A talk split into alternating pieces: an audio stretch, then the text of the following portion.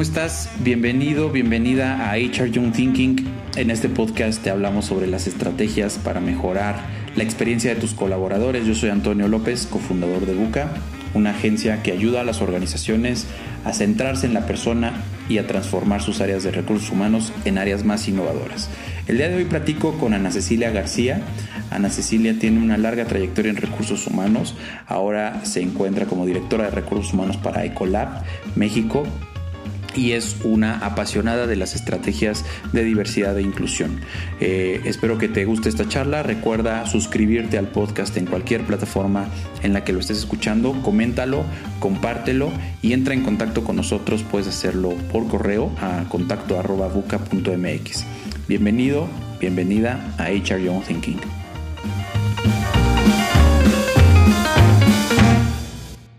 Ana Cecilia, muchísimas gracias por aceptar la invitación a participar el día de hoy con nosotros en HR Young Thinking. Me da muchísimo gusto que nos acompañes. Hemos tenido la oportunidad de platicar en alguna ocasión en el panel de Hacking HR y, me pareció un gran pretexto eh, esta charla para ahondar un poco en algunas cosas que me interesa muchísimo conocer pues de tu perspectiva, de tu trayectoria y pues primero que nada bienvenida y muchas gracias por estar aquí. ¿Cómo estás? Ay, muy bien. Gracias, Antonio. Gracias por la invitación. Como siempre, un gusto poder platicar contigo. Y, este, y bueno, listísima. Perfecto.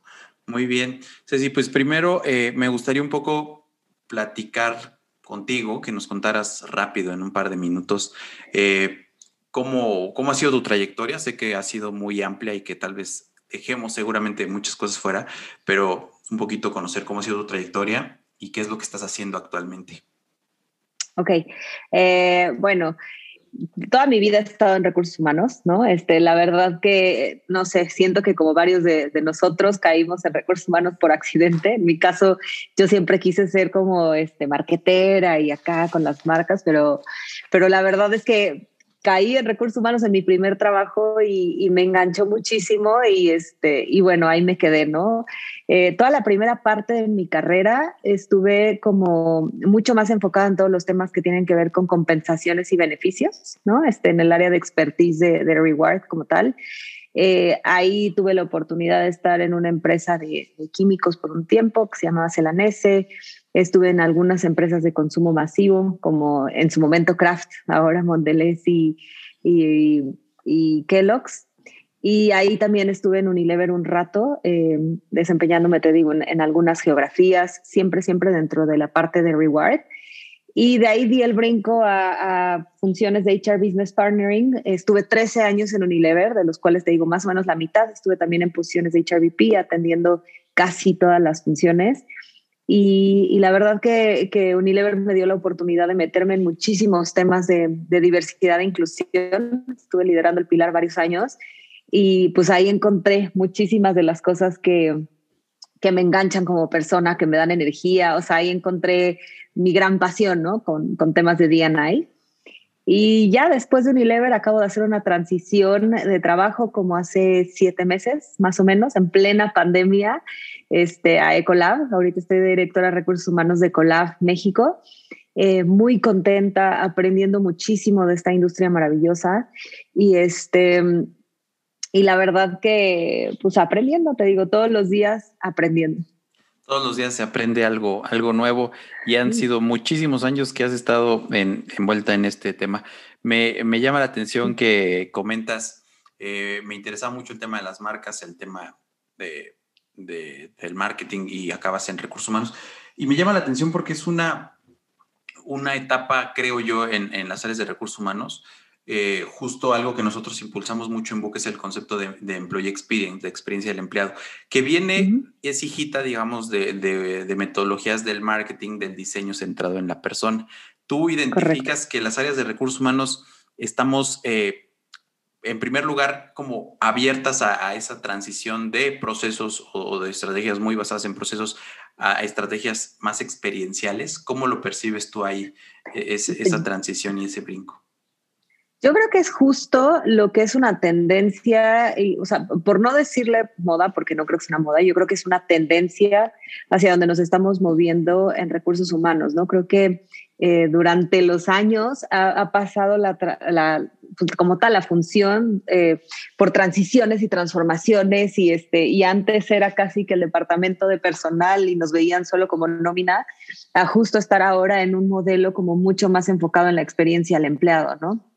En donde agregamos valor al empleado, este, en donde agregamos valor al negocio, en donde somos un socio estratégico ¿no? del crecimiento del negocio, ya no nada más un, un ente ahí transaccional. Entonces, sí, yo creo que ahorita todo lo que tiene que ver con la experiencia del empleado eh, es la tendencia de recursos humanos y que como dices, también está muy amarrado a, a, temas del marketing, ¿no? Yo creo que si no somos capaces de comunicar correctamente este, y captar correctamente las necesidades de nuestros asociados, eh, pues de repente no estamos siendo efectivos en, en lo que estamos haciendo, ¿no? ¿no? No, buscamos la mejor solución alineada a los intereses y, y pues también para el, invertir el dinero de la compañía en esto, ¿no? Exacto. Sí, porque al final eh, tendríamos o tenemos que dejar de ser vistos como áreas de, o centros de costos y más bien reportar utilidades, ¿no? Reportar ciertos indicadores de rentabilidad.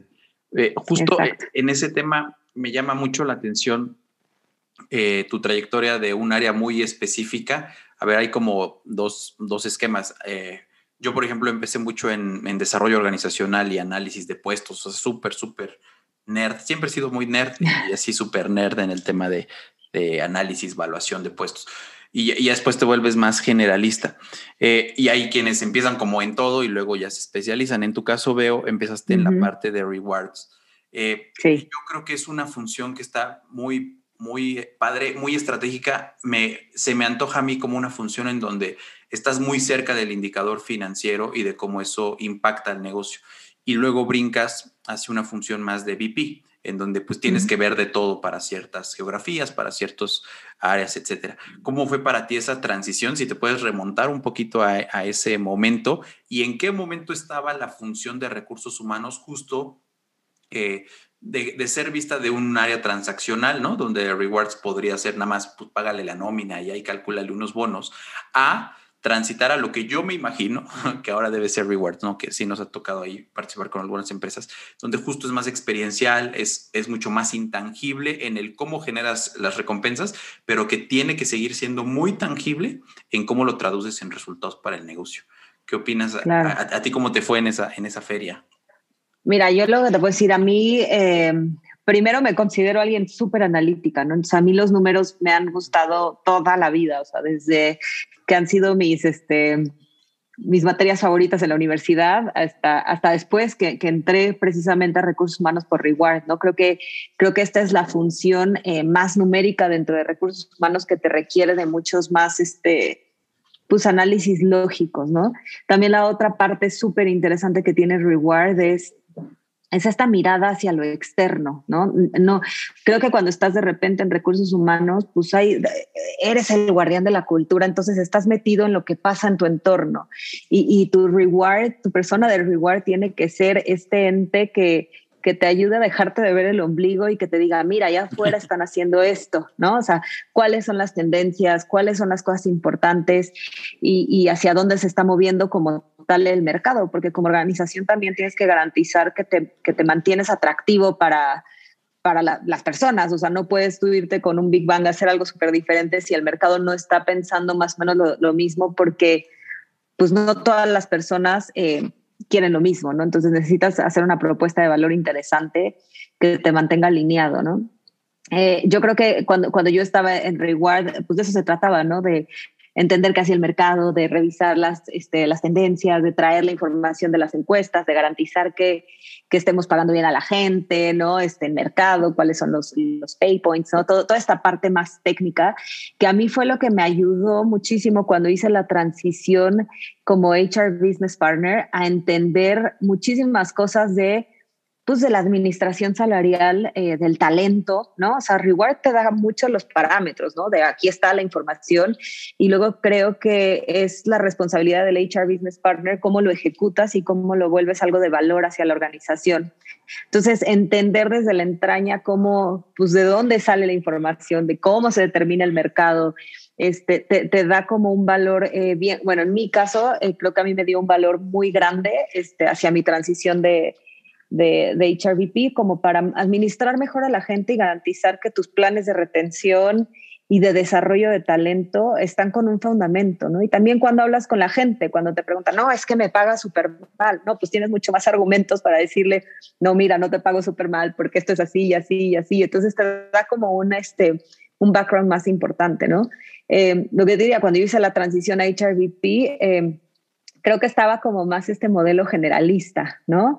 Este, ahorita creo que nos estamos moviendo, como tú dices, más hacia la experiencia y también viene todo esta, este nuevo trend de agile y de, y de trabajar por proyectos y, este, y hacer scrums y hacer squads y multifuncionales, ¿no? Que esta es una nueva tendencia que hay que ir este, experimentando y ir viendo cómo las compañías le meten mucha más agilidad, ¿no? Entonces, eh, he tenido mucha fortuna de pasar de un HRVP ya no tan transaccional en temas como de nómina y eso, o sea, ya entré yo más en un mundo más generalista, en donde estábamos más enfocados en la cultura, en el talento, en agregar valor al negocio, y me ha tocado vivir como esa transición a ahora ya este, trabajamos este, de una manera más ágil y cómo le metemos esos temas como de innovación a, las organizaciones, ¿no? Que ahorita es lo que esta pandemia también nos, nos, vino a enseñar, ¿no? Cómo tenemos que hacer como este, este brinco hacia temas más innovadores y creo que, creo que es nuestra responsabilidad como, como cabezas de recursos humanos poner a la organización eh, lo más lista posible, lo más rápido posible, haciendo los cambios culturales necesarios, ¿no? Y por otro lado, creo que ahorita Reward tiene un, un desafío enorme porque también, este, yo creo, ¿no? Que lo que esta pandemia también trae es como esta, esta clarificación o esto ponernos en la cara de que no todos necesitan las mismas cosas, ¿no? Y que yo creo que el reward tiene que evolucionar este, o el mercado laboral o las organizaciones o quien sea que como le queramos llamar, tenemos que evolucionar hacia métodos más flexibles que, te permitan darle una, una propuesta de valor este, a los empleados, ¿no? O sea, tal cual, o sea, ya no, y, hay miles de estudios de estos, ¿no? Los, los millennials no valoran lo mismo que los de la, generación anterior y ahora los centennials valoran otras cosas, ¿no? Entonces, ¿cómo puedes ir moviendo tu esquema de beneficios de una manera más flexible para que pues lo que aprecian los baby boomers este, lo puedan flexibilizar para los centennials y los millennials. Entonces yo creo que está en un momento bien, bien interesante de, ver cómo se mueve. No tan fácil porque eh, como bien dices, yo cuando digo, lo he visto siempre desde un punto más generalista, no tan, no tan específico el área de, compensaciones y beneficios, pero había muchísimas metodologías, este, muchos frameworks para hacer, por ejemplo, una curva salarial específica, una curva salarial para tu empresa, eh, un paquete de beneficios. Y en, en, los últimos años pues empezó a desprender y a diversificar cuando dijeron, oye, pero es que los chavos de 20 no les interesa un seguro de vida. Entonces tienes que voltear a ver eh, por clusters, ¿no? Ah, pues a los de 20 a 30 les ofrezco esto y así. Pero ahora yo creo que pues es todavía más complicado porque em, ya existen otros motivadores para las personas en general para trabajar, ¿no? Desde si es completamente remoto, híbrido, eh, presencial, este, ¿cómo, cómo, cómo, ¿cómo recomendarías a alguien, digamos, a quien está en esa misma posición que tú estabas hace algunos años, ¿qué le recomendarías? Porque yo sé que hay mucha gente que nos escucha y que, y que se inspira de las historias que contamos aquí, pero que también están viviendo una realidad completamente diferente a la que probablemente a ti te tocó vivir en esos momentos. ¿Qué les recomendarías? Porque pues no está escrito, ¿no? O sea, no existe como ese trend que, que ya venía desde hace algunos años en, esos tiempos, ¿no? De cómo, de cómo hacer las cosas. Y ahorita es, pues, a ver, aquí está la hoja en blanco y tú, tú aviéntatela. ¿Qué les dirías a ellos? Claro, mira, yo lo que yo lo que creo es que ahorita la función tiene un rol tan crítico de, de no nada más tocar la puerta, ¿sabes? Yo creo que ahorita tienen que patear la puerta un poco en hacerse escuchar de qué es lo que está pasando afuera, de cuáles son esas tendencias de flexibilidad.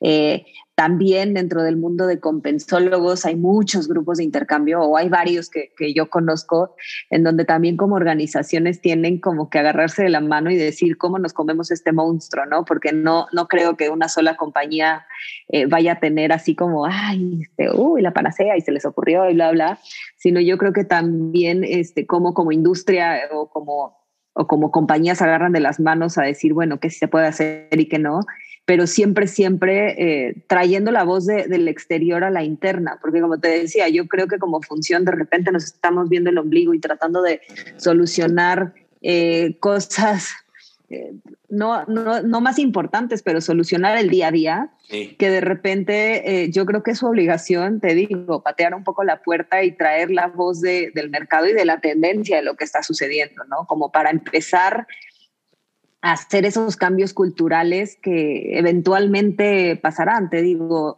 eh, con esta pandemia el mundo nos cambió y hoy pues nadie sabe cómo vamos a regresar a la oficina, cuándo, este, ¿no? Y están pasando que si la ley del teletrabajo y, y muchas cosas ahí alrededor. Y yo creo que, que la gente de Rewire tiene que agarrarse un poco de la mano y, este, y empezar a, a ver qué está pasando y a, y, a proponernos cosas, ¿no? Porque también lo chistoso es, eh, pues están entrando ya un chorro de generaciones a, a, las empresas, ¿no?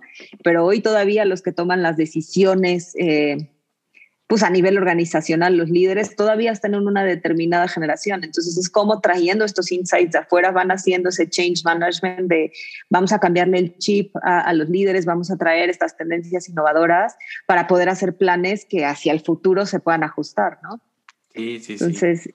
yo diría eso, que no, que no toquen la puerta, que pateen un poco la puerta, ¿no? Este, y que traigan estas iniciativas a, a, la, a la interna. Sí, y no, es, y no está tan fácil.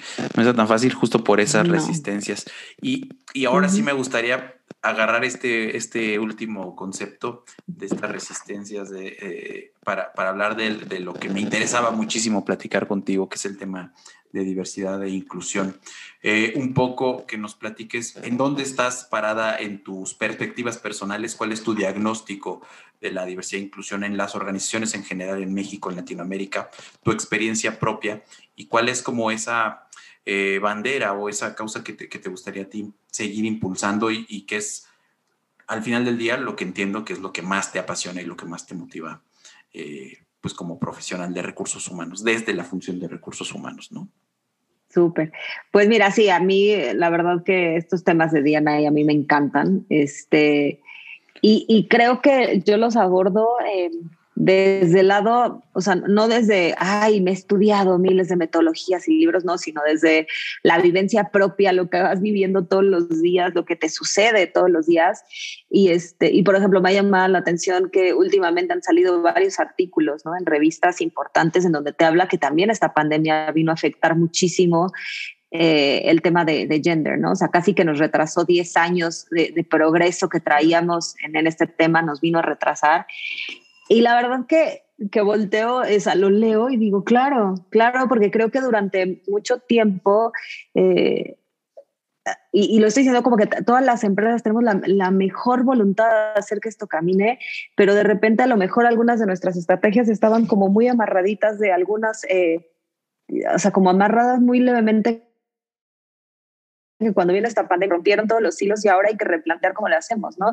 Y yo creo que, que, que, todo tiene que ver, o en mi punto de vista, te digo esto sí, creo que, que es de donde yo lo vivo, es en que, en que el, el, cambio cultural este, a nivel, yo creo que México, país, este, se ha tardado en cambiar. Yo creo que la mujer carga con demasiados roles todavía, ¿sabes? Eh, que cuando, y te digo, lo, lo, lo, puedo ver yo hoy todos los días, ¿no? Yo tengo hoy un trabajo de tiempo completo con responsabilidades importantes y además me tengo que encargar de que si los niños están en la clase o no, que si ya les dejaron una tarea, que ahorita, por ejemplo, están en exámenes, quién va a estudiar con ellos, entonces acabas de agotar el fin de semana y ponte a estudiar. Entonces, eh, hay, hay muchos de los roles que, que yo creo que la mujer se podía quitar un poquito durante el día, ¿no? O sea, cuando los niños iban a la escuela, bueno, ya el rol era de la maestra uh -huh. y la maestra tenía estructura para hacer cosas que ahorita pues regresan y nos vuelven a caer a, a nosotras, ¿no? Entonces es de, aparte ten cinco y hay veces que es agotador y hay veces que, que yo creo que muchas mujeres tomamos eh, decisiones de hacer trade-offs para poder navegar esta situación, ¿no? Y hay unas que pues no pudieron tomar el trade-off y tuvieron que salirse eh, de, su, de su ámbito laboral para poderse dedicar full a sus familias, ¿no? Sí. O sea, te digo, creo que en un contexto normal, em, hacerlo funcionar, o sea, en un contexto de una, situación donde los niños van a la escuela, donde las mujeres tenemos muchos recursos, eh, para poderlo sacar adelante, ¿no? Entonces, armas tu tribu, ¿no? Armas tu sistema de soporte, este, organizas cómo vas a los niños ir a la escuela, organizas quién te va a ayudar en la tarde, organizas tus tiempos, ¿no? Para poderlo hacer funcionar. Y creo que muchas de las iniciativas organizacionales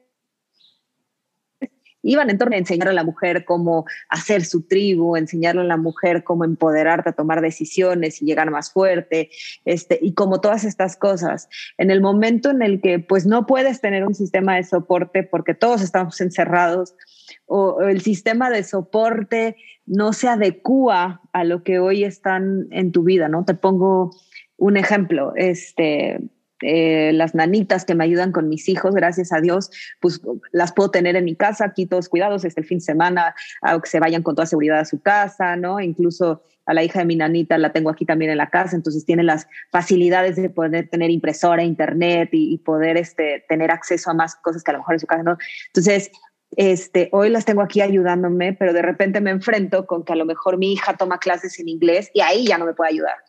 ¿Sabes? O sea, son estas cosas chiquititas que digo, bueno, yo tenía mi sistema de soporte súper organizado para yo poder trabajar y, este, y resulta que a la ver ahora eso también falla, ¿no? Entonces, ¿por qué? Porque pues porque ahora necesitaría ir a encontrar una nanita que hablara inglés, cosa que pues no, exacto, que no, que, que no es parte de lo que hoy puedo hacer o quiero hacer porque llevo con esta persona mucho tiempo. Entonces, eh, creo que en esta pandemia eso fue lo que nos terminó pasando, ¿no? Todo lo que antes creíamos que nos ayudaba a trabajar, aquí se puso en, en, en riesgo. Y yo creo que tiene que ver mucho con que pues, los roles en la sociedad no han cambiado. Sigue siendo responsabilidad de la mujer cuidar a los hijos, sigue siendo responsabilidad de la mujer cuidar a los papás. O sea, como que todavía no nos cambia del todo obviamente en muchas familias sí, pero no nos cambia del todo este chip para que, para de verdad tener un soporte más allá del rol que la, que la sociedad nos ha dado por mucho tiempo, ¿no? Entonces, em, donde estoy yo ahorita es como reaprendiendo, ¿no? Decir, cuestionándome, eso que hacíamos en el pasado que nos estaba funcionando en términos de gender balance, ¿era lo correcto? ¿Será que después de esta pandemia nos tenemos que mover hacia otro lado? Este, y, replantear estrategias para poder volver a agarrar este tema este, de una manera seria y que, y que caminen algunos temas, ¿no? Te digo, más porque, porque creo que es lo correcto, o sea, creo que las mujeres aportan muchísimo en, en el ámbito laboral y, este, y, creo que no está fácil, ¿no? Entonces, te digo, yo hoy mismo estoy replanteando qué es lo que debe de funcionar, qué de lo que me funcionó en el pasado eh, puede seguir funcionando y qué cosas se tienen que modificar, ¿no? Entonces, un poco estoy, estoy ahí parada, ¿no? En este, en este modelo de reflexión y, y aprendizaje. Oye, está bien interesante. Yo creo que es un tema, mm, o sea, es indispensable ponerlo siempre sobre la mesa. Es muy interesante tu perspectiva. Hace algunos días comentábamos en un espacio que tenemos también en LinkedIn con, con una ex colaboradora mía, amiga, eh, justo cómo, cómo, cómo, cómo se había visto afectada su vida particularmente por esto.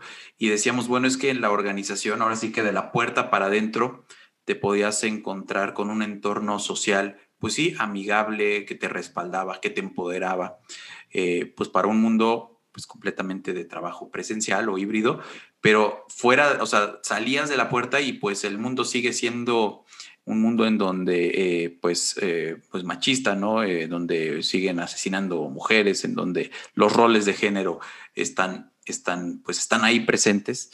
Y mi pregunta sería ahorita, tú dices, bueno, me estoy cuestionando, estoy reflexionando, para alguien que se ha dedicado con tanta pasión en los últimos años a, desarrollar estas estrategias y que de repente pues ves que se desmoronan, ¿no? Eh, dices, bueno, me lo estoy cuestionando, lo estoy reflexionando, te, ha debilitado eh, el, ahora sí con tu cachucha de HR, eh, el, saber que, todo, que toda esa estrategia organizacional pues se ha venido abajo pues así, de un día para el otro, o, o, te ha vuelto más fuerte, o sea, te ha desanimado? ¿Cómo, ¿Cómo, lo percibes tú un poco desde el punto de vista más como emocional, si, si me permites hacerte esa pregunta? No, la verdad que más bien estoy como en esta onda de reflexión, ¿no? De decir, bueno, lo que funcionó antes no necesariamente funciona en este contexto. Yo te diría, a mí este tema nunca me va a desanimar porque yo, yo lo tengo como bandera personal de que esto tiene que jalar, pues porque soy mamá de una niña, ¿no? O sea, soy mamá de una niña de ocho años y, y más bien lo estoy agarrando desde ahí, ¿no? Este tema tiene que caminar, tengo, y, obviamente ya lo traduzco a a, mi tiempo, ¿no? Digo, bueno, tengo 10 años de aquí a que mi hija este, termine la escuela o lo que sea, ¿no? Un poco más, ¿no? Como para que esto vuelva a caminar y vuelva a tener, este, o, que yo por lo menos pueda entender y podérselo explicar a ella y ayudarle en cómo ella puede cumplir sus sueños y puede hacer lo que quiera con, con las estrategias correctas. Entonces, la verdad que yo creo que yo tengo un ancla personal tan grande que, que nada, o sea, esto creo que es parte de la vida, es parte de los ciclos que yo te decía, ¿no? En donde aprendes, desaprendes y vuelves a aprender y, ajustas y modificas. Y, y, por el contrario, ¿no? Te digo, ahorita eh, en mi trabajo actual creo que me da mucha energía decir, bueno, aprendí un montón en el pasado que justo en esta pandemia eh, yo misma lo estoy tratando de entender y cuestionar para que entonces las estrategias que implementemos hacia el futuro estén un poco más amarradas a, esto que aprendimos en el camino, ¿no? Porque pues también, eh, la verdad que yo creo que, que, así funcionan todos los temas, ¿no? O sea, haces una cosa bien, te sale mal, la, la ajustas, la vuelves a para tres, para atrás, dos para adelante. Entonces yo creo que, que es parte de lo natural y, y no, no debemos de perder para nada el ánimo en, en, hacer que esto siga avanzando de manera fuerte, ¿no? Nada más ver la realidad, ver lo que hoy nos está pasando y, y te digo, yo creo que es agarrar este momento de tanta crisis como para entonces empezar a mover mentes de manera distinta, de manera más rápida, ¿no? Porque nos sacó a todos de nuestra zona de confort, ¿no? A todos. Entonces creo que es un buen momento para empezar a cambiar el chip de manera más rápida. Sí, me, encanta lo que dices de, de, ser mucho más ágil, ¿no? Al final, este, es una tendencia que, que ya venía, qué bueno que, que, la pandemia pasó en este momento en donde la agilidad por lo menos ya estaba puesta sobre la mesa y tener un mindset mucho más de experimentar y de no de no dejarse de no dejarse vencer hay un libro que, que, siempre recuerdo cuando hablo de estos temas de Ryan Holiday que se llama The Obstacle is the Way y, y justo este una, de las etapas es el propio obstáculo te va a enseñar cuál es el camino por al decirte cuál no es el camino, ¿no? Pues no es por acá, bueno, pues ahora nos tenemos que ir por allá, pero hay que tener persistencia para, para poderlo este, sobrellevar. Yo creo que es un tema, Ceci, que es como bien interesante, es muy complejo. Ahora hemos tocado únicamente el tema del género, que, que por sí solo pues nos daría para no, no uno, no diez episodios, sino para toda una temporada. Eh, y, me, gustaría terminar este tema preguntándote sobre la perspectiva desde la función de recursos humanos. Te voy a ser honesto, cada vez me encuentro afortunadamente con menos hombres eh, tomando decisiones, impulsando estrategias de, transformación en áreas de recursos humanos, porque siento que es una función que, que predominan más, no solamente mujeres en, puestos de toma de decisión, sin un pensamiento mucho más diverso, mucho más equitativo, en donde yo creo que, pues no el rol de género, pero sí, digamos, el, el pensamiento o la perspectiva femenina ha ayudado mucho a la, a la función como tal. Eso es, esa es una percepción súper particular, muy cuestionable, pero eh, tú cómo lo percibes, me refiero a la función está completamente dominada para mujeres, está pensada para mujeres, es indistinto, es una tontería lo que estoy diciendo o, ves como que puede, puede agregar eh, mucho más valor que, diseñemos estrategias de diversidad e inclusión pensando específicamente para, para mujeres. No, la verdad que, que, yo creo que la función no debería ser distinta a ninguna de las otras funciones. ¿eh? O sea, yo creo que para temas de diversidad e inclusión se necesitan hombres, ¿no? O sea, eh, yo la verdad, a mí me encanta trabajar con hombres dentro de mi equipo, este, he tenido jefes en recursos humanos y creo que, como lo creo en cualquier otra área, creo que eh, que, nos necesitamos unos a los otros, necesitamos esta diversidad para, para escuchar y hacer cosas mucho más poderosas. Yo creo que sí, naturalmente en recursos humanos de toda la vida ha habido más mujeres porque creo que las carreras que complementan, o, sea, de las carreras donde salen profesionales de recursos humanos, eh, hay más mujeres, pero así como en las ingenierías hay pocas mujeres, bueno, pues cada vez más hay más, cada vez hay más mujeres en, ingenierías, ¿no? Y entonces el mundo va a ir cambiando conforme también las oportunidades laborales se abran y nos volvamos, eh, nos, nos, vayamos convirtiendo en, en, un mundo más eh, diverso. Em, pero no, yo la verdad que, que, creo que se necesitan los hombres en la función también, ¿no? ¿Por qué? Porque complementan este, historias, complementan puntos de vista y, y la verdad que sería súper peligroso, ¿no? Porque imagínate haciendo estrategias de diversidad e inclusión por las mujeres, entonces al rato te vas al otro lado, ¿no? Entonces dejas por fuera esta visión masculina y lo que los hombres también necesitan, ¿no? Entonces, una de las, de las estrategias que en algún pasado estuvimos haciendo nosotros, este, o que tuve oportunidad de liderar, era este, pues hacer, te digo, tipo los leaning circles que hacen este, ¿no? De, de, libro, Linin, o sea, de, estas cosas como de grupos de mujeres para hacer estrategias y en algún momento incluimos hombres porque se necesitaba tanto su sponsorship, se necesitaba su punto de vista, se necesitaba poder mantener una mirada objetiva del tema, ¿no? En donde también te dijera, no, no, no, ya te estás volando muchísimo, te estás yendo hacia un lado donde no es, entonces vamos por acá. Y que, y te digo, para que esta, esta transformación suceda, eh, pues asumiendo que somos mitad y mitad en la población, hombres y mujeres, pues tenemos que pensar y, estar convencidos todos que, que, el, que, el, tema va por el lado correcto, ¿no? Entonces, te digo, yo creo que sí, naturalmente hay, hay, más por las carreras, pero no creo que sea algo que deba de ser exclusivo. Yo hoy reboto muchas ideas con colegas hombres de recursos humanos y me encanta escucharlos porque aprendo un montón y, y voy modulando también mis ideas, ¿no? De no, ya me volé acá y, este, y es como un ancla también a, a tierra de repente. Sí, y yo, yo coincido en eso contigo. Creo, sin embargo, que... Eh, en donde se tiene que hacer mucho trabajo, no sé si más o menos, es en sacudir las mentes de las masculinidades que, existen. Eh, y pues esa es mucha chamba pues, de los hombres, ¿no? no, no la puedes Correcto. desde pensamiento femenino. Para, para terminar el tema de, diversidad e inclusión, si esto queda grabado y ahí va a estar, este, gracias al Internet y a la tecnología, ahí va a estar grabado. Y me gustaría eh, que viajemos al futuro, 2026, ¿Cuál sería para ti la definición de éxito de que este tema eh, ha avanzado? Es decir, en 2026, ¿qué tendría que estar sucediendo para decir, bueno, esta estrategia, este pensamiento de diversidad, de ser mucho más diversos e inclusivos en las organizaciones, ha sido exitoso? Mira, yo creo que ahorita te digo, es terminar de entender qué tanto de verdad este, se cayeron los números de, balance de género en términos de las organizaciones, ¿no? Que tanto de verdad se nos retrasamos. O sea, te digo, hay, hay cosas que, que suceden a nivel total mundo, ¿no?